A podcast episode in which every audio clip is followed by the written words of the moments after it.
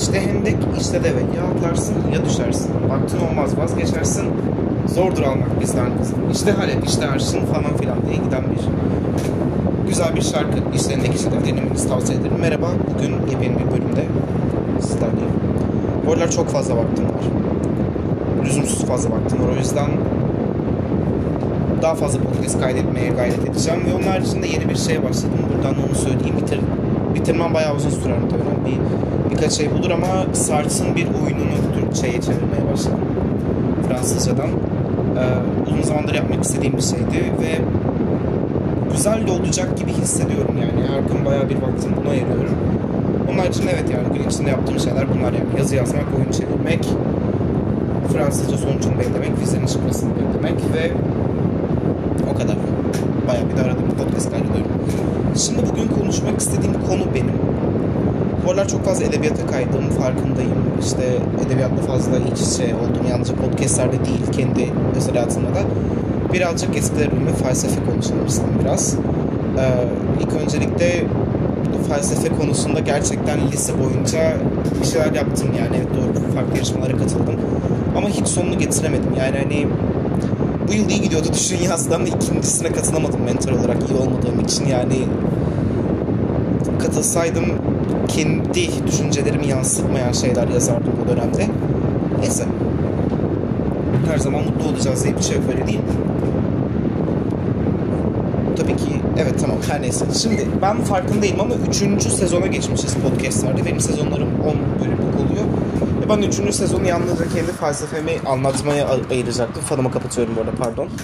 Ee, kendi felsefemi anlatmaya başlıyorum öyleyse. Şimdi bu kadar podcast'te zaten biraz olsun eğer ki aralarından dinlediğiniz olduysa anlamışsınızdır ki mutluluk benim hayatımda çok merkezde bir yere konumlanıyor ama ilk öncelikle mutluluk kavramını açıklamaya başlamadan önce bu seriye bu serinin her bölümde farklı bir şeye odaklanmak istiyorum. Ve bugün odaklanacağım konu kesinlikle varoluşçuluk olacak. Şimdi varoluşçuluğu çuluğu benim tanımım 2020 Aralık ayının felsefe olimpiyatlarına dayanıyor. Orada varoluşluk hakkında bir yazı yazmıştım. Çünkü bir haftasın bir hafta öncesinde varoluşluk hakkında bir e, araştırma yapmıştım, bir okuma yapmıştım. Ve yazıya da gerçekten cuk oturan bir konuydu gerçekten ve en nihayetinde varoluşlukla tanışmam böyle oldu. Her neyse felsefe olimpiyatları geçtikten sonra üzerine biraz daha fazla okudum ve gerçekten üzerine çok fazla düşünülmesi gereken bir konu olduğuna ne oluyor? Konu olduğuna kanat getirdim. Peki şimdi varoluşluk nedir? Existentialism Türk e, şey bir başka deyişle İngilizcesi işte yine aynı kapıya varıyor. Um, varoluşçuluk bize der ki bize pek çok şeyler. Ben burada kendi tanımımı yapacağım. Yani bir Wikipedia tanımı yapmayacağım. Ya da bir kitap tanımı yapmayacağım. Varoluşluk benim için her şeyden önce şu ön kabulle başlar. Şimdi bizim bu dünyada gördüğümüz ve deneyimlediğimiz her şey çok anlamsız. Ve ben bu dünyayı ilk gözlerimi açtığımda bir bebek olarak dünyadaki herhangi bir şey benim için herhangi bir anlam ifade etmiyordu. Her şey benim için eşit derecede anlamsız ve saçma sapandı, absürttü. Mesela para, mesela statü, mesela hüzün, acı, ızdırap, sevinç, kıvanç, ne bileyim hatta mutluluk bunların her biri benim için çok anlamsızdı. Lakin ben bu özünde anlamsız olan şeylere, kendisine varoluşundan anlamsız olan şeylere zihnimi kullanarak anlam atfedebiliyorum. Mesela bir X ögesi var. Mesela atıyorum bu X ögesi sevgi olsun.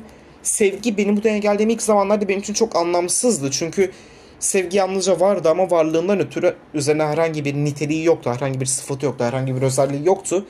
Kim ben sevgiyi alıp onun anlamına bakarak belki de ona yepyeni bir anlam inşa ettim. Onu benim için anlamlı bir hale getirdim. Ve bu dünyadaki her şey için böyle. Benim bu dünyada gördüğüm her şeyin anlamını ben aslında ona atfettim. Ama varoluşluk bunu yaparken aslında yarı yarıya dünyada tanrıcılık oynuyor diyebiliriz. Dünyada şekilde tanrıcılık oynuyor. Çünkü evet doğru mesela bu cüzdan var. Tabii ki cüzdan çok saçma bir örnek oldu şu anda önümde diye örnek veriyorum ama hani yani bu cüzdan var. Bu cüzdan özünde anlamsız. Varoluşundan anlamsız aslında. Özünden anlamsız daha anlamsız olur yani şey çok mantıklı bir açıklama olmaz. Varoluşunda anlamsız ama ben bu cüzdana bir anlam atfediyorum ve artık benim için kullanışlı. Benim tecrübe edebileceğim bir şey haline geliyor. Ama varoluşluk şu şekilde dünyada tanrıcılık oynamıyor ki o da şu. Diyor ki bu cüzdanı ben yaratmadım. Bu cüzdan zaten vardı. Yani bu cüzdan bir varlık olarak var olma eylemini zaten gerçekleştiriyordu. Ben yalnızca onun üzerine e, yepyeni bir şeyler atfettim ve artık onu benim için kullanışlı bir biçime getirdim diyor varoluşluluk bu noktada. Şimdi bu insana şöyle bir yük veriyor aslında bakacak olursak. Jean-Paul Sartre da böyle söyler. İnsan kendi özgürlüğüne zincirlidir. Çünkü bu noktada bu ne demek oluyor? E şimdi dünyadaki her şey anlamsızsa, bu dünyadaki her şey anlamı ben, ben atfediyorsam bu dünyada benim hayatımı, hayatıma benden başka yön verecek hiçbir şey yok.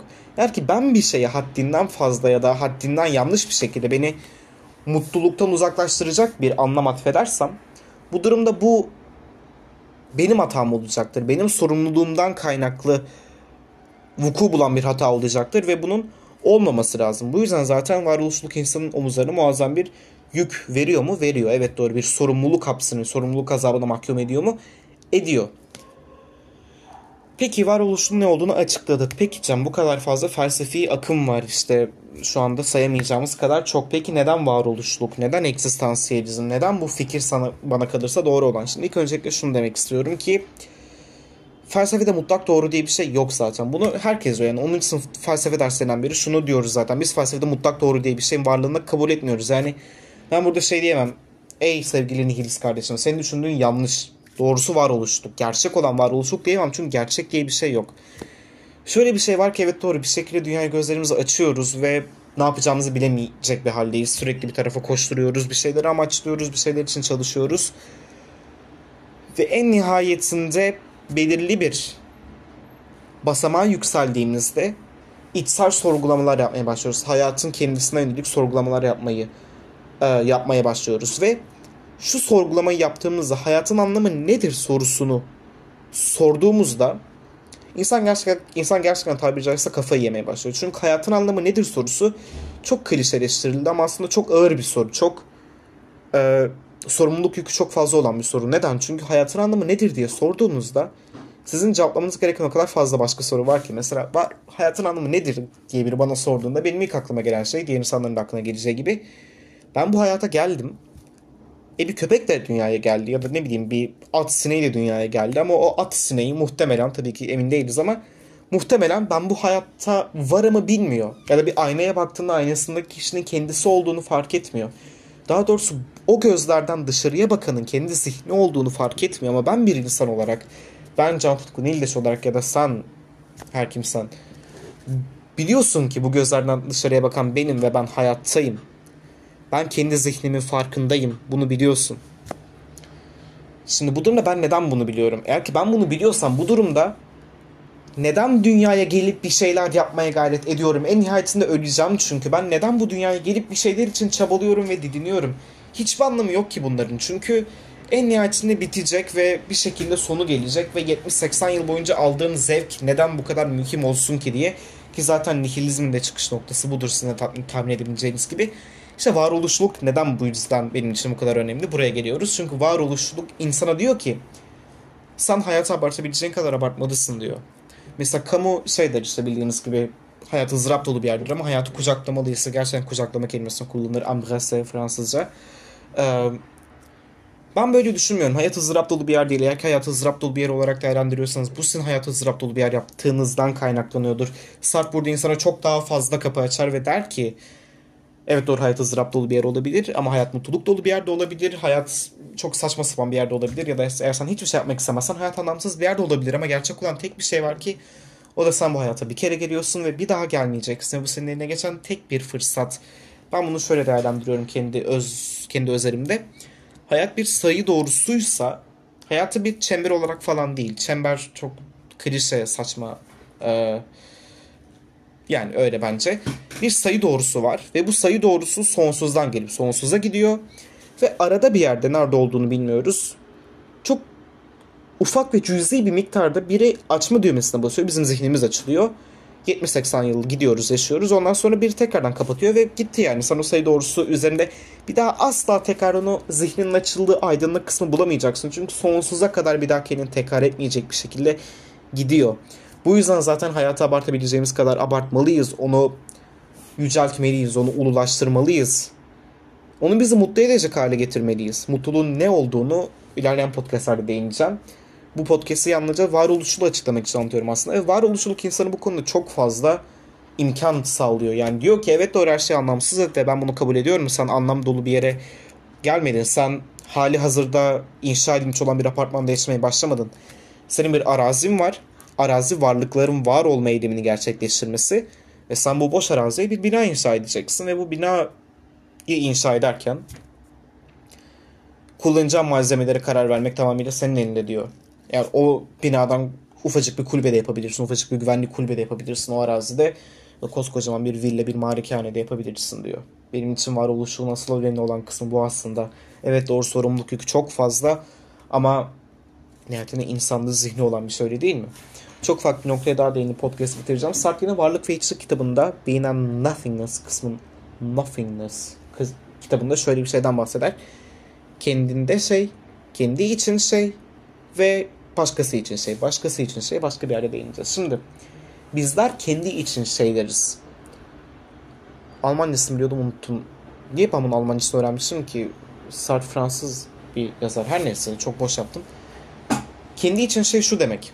Ben varım ve var olduğumu farkındayım ve bizim bugün bildiğimiz tek şey, bizim bugün kendi için şey olarak bildiğimiz tek şey insanlar. İnsan haricinde kendi için şey olan başka bir şey tanımlayamıyoruz. Mesela bir köpek bariz bir şekilde kendinde şey. Var olduğunu bilmiyor, bir zihne sahip olduğunu bilmiyor. Refleksif düşünemiyor. Refleksif düşünce, 10. sınıf felsefede öğrendiğimiz gibi bir düşüncenin üzerine ikinci bir düşünce geliştirme metodudur. Mesela ben diyorum ki ben bu kalemi almak istiyorum. Bu kalemi almak istemem benim bir düşünce ve diyorum ki ondan sonra ben bu kalemi neden almak istedim? kalemi almak isteme düşüncemin üzerine bir de neden almak istedim düşüncesi geliştiriyorum.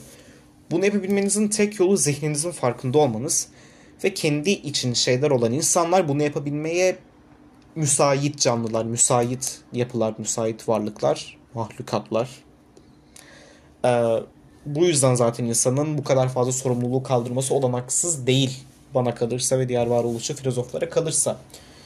Ee, bu kendi için şey mevzusunu ilerleyen podcastlarda anlatacağım. Ayrı podcast'ta dahi ayırabilirim. Mutluluğu anlatacağım. Onun haricinde utancı anlatacağım. Izdırabı anlatacağım. Orada birazcık Schopenhauer hakkında konuşabiliriz. Ee, ve onun haricinde sığır hayatı. Benim bu podcast serisine ilk başladığımda sildiğim bir podcast o. Sığır hayatını anlatacağım. Sığır hayatı da benim için önemli bir konsept. Hem felsefi hem de biraz da sosyolojik bir konsept. Hatta biraz da ekonomik. Onu muhtemelen son podcast'ta anlatırım. Öyle. Şimdi varoluşçuluk hakkında dediğim gibi böyle yani şöyle bir söz vardır zaten. Varlık özden önce gelir. Öz dediğimiz bizim onlara atfettiğimiz nitelikler ve sıfatlar ve özellikler. Varlık zaten varlık. Hani yani bu kalem var. Çok somut şeylerden örnek veriyorum. Atıyorum mesela aşk var. Aşk var ama aşkın ne olduğu tamamıyla bana bağlı. Bu dünyada dünya gözlerini açan ben olduğum için aşkın ne olduğu tamamıyla bana bağlı. Sören Kierkegaard, Sören diye oku. Sören Kierkegaard yanlış okuyabilirim ben bilmiyorum. Şey Danca ya da Norveççe. Tam her neyse o, o civarlarda işte. Bence varoluşluğun temeli Descartes'e kadar gider. Ama Wikipedia açıp baktığınızda falan ya da diğer yerlerde Kierkegaard'ı görürsünüz. Kierkegaard der ki felsefenin bütün amacı insanın hayatının nasıl yaşamasını anlamak olmalıdır. Der ki bu çok doğru bir şey. Mesela ben ontoloji yayınımda dedim ontoloji bence artık üzerine düşünülmemesi gereken bir şey ama ontolojiden çok fazla faydalanacağız ilerleyen podcastlerde. Çünkü ontolojiyi öyle bir evirip çeviriyorum ki ben. Onu bizim hayatımızda daha anlamlı ve daha mutluluk dolu bir yer haline getirebilecek bir şekilde kullanmaya gayret ediyorum. Bütün felsefenin amacı bu. Etiğin de, epistemolojinin de, ontolojinin de, işte ne bileyim politikanın da, ne bileyim işte edebiyat felsefesinin de, sanat felsefesinin de belki. Bütün amacı bu aslında. İnsan hayatını nasıl gerçekleştireceği. Descartes peki neden bana kalırsa temelini oluşturuyor varoluşu felsefenin. Çünkü diyor ki bize çok klişe olacak kusura bakmayın ama düşünüyorum öyleyse varım. Yani ben ve çevremdeki her şeyden önce ben varım diyor. Tanrı'nın varlığına dahi ki Descartes korkunç katolik bir insandır. Korkunç dindar bir insandır ama diyor ki ben Tanrı'nın varlığına dahi kendimden ulaşıyorum. Önce benim var olduğuma emin oluyorum. Ondan sonra çevremdeki varlıkları fark etmeye başlıyorum diyor. Önce ben ondan sonra Tanrı diyor mesela Descartes. Bu evet doğru. Bizim bildiğimiz varoluş felsefe gibi değil tam olarak ama şu konuda temeli oluşturuyor. Ben merkezli bir felsefedir varoluşluk. Bu çok nettir mesela. Senin düşündüğün beni alakadar etmez. Senin sevgiye ne dediğin beni alakadar etmez. Senin acıya nasıl bir anlam yüklediğim beni hiç ilgilendirmez. Önemli olan benim acıya ne gibi bir anlam yüklediğim. Ama Sartre yine de burada birazcık toplumsuzcu bir, bir analiz de yapıyor. Onu da ilerleyen podcastlerde anlatırım. Çok kısa demek çok kısa demek gerekirse işte şeyler. Güçlü olan güçsüz olana kendi anlamını dayatır diyor mesela. Yine varlık ve içlikte. Ki mesela işte bunu e, yapma bunun ismini şimdi unutamam. Hayır. Hayır. Hayır ya bir saniye ben kafayı yerim yani bunu şimdi bulamazsam. Simone de Beauvoir nasıl unuturum ya bazen böyle oluyor. Her neyse Simone de Beauvoir da şey diyor işte mesela erkek toplumsal olarak daha güçlü olduğu için kadına kendi doğrusunu da yatırıyor. Bu yüzden zaten kadın erkek arasındaki ayrımı kapatmak çok çok güçtür hatta imkansızdır getirir mesela Simone de Beauvoir'da. Ee, böyle ufak bir toplumca analiz yapar ama tabii ki bunu utançla birlikte de birazcık analiz ediyor. Bunu ilerleyen podcastlerde anlatacağım dediğim gibi ama evet böyle. Varoluşçuluk ben merkezli bir felsefe kesinlikle ve çok fazla olanak sağlıyor bize. Bu yüzden eğer ki iyi bir felsefe inşa etmek istiyorsak ve de benim felsefemi anlamak, anlamak istiyorsak varoluşçuluğu tabiri caizse yalayıp yutmuş olmak lazım.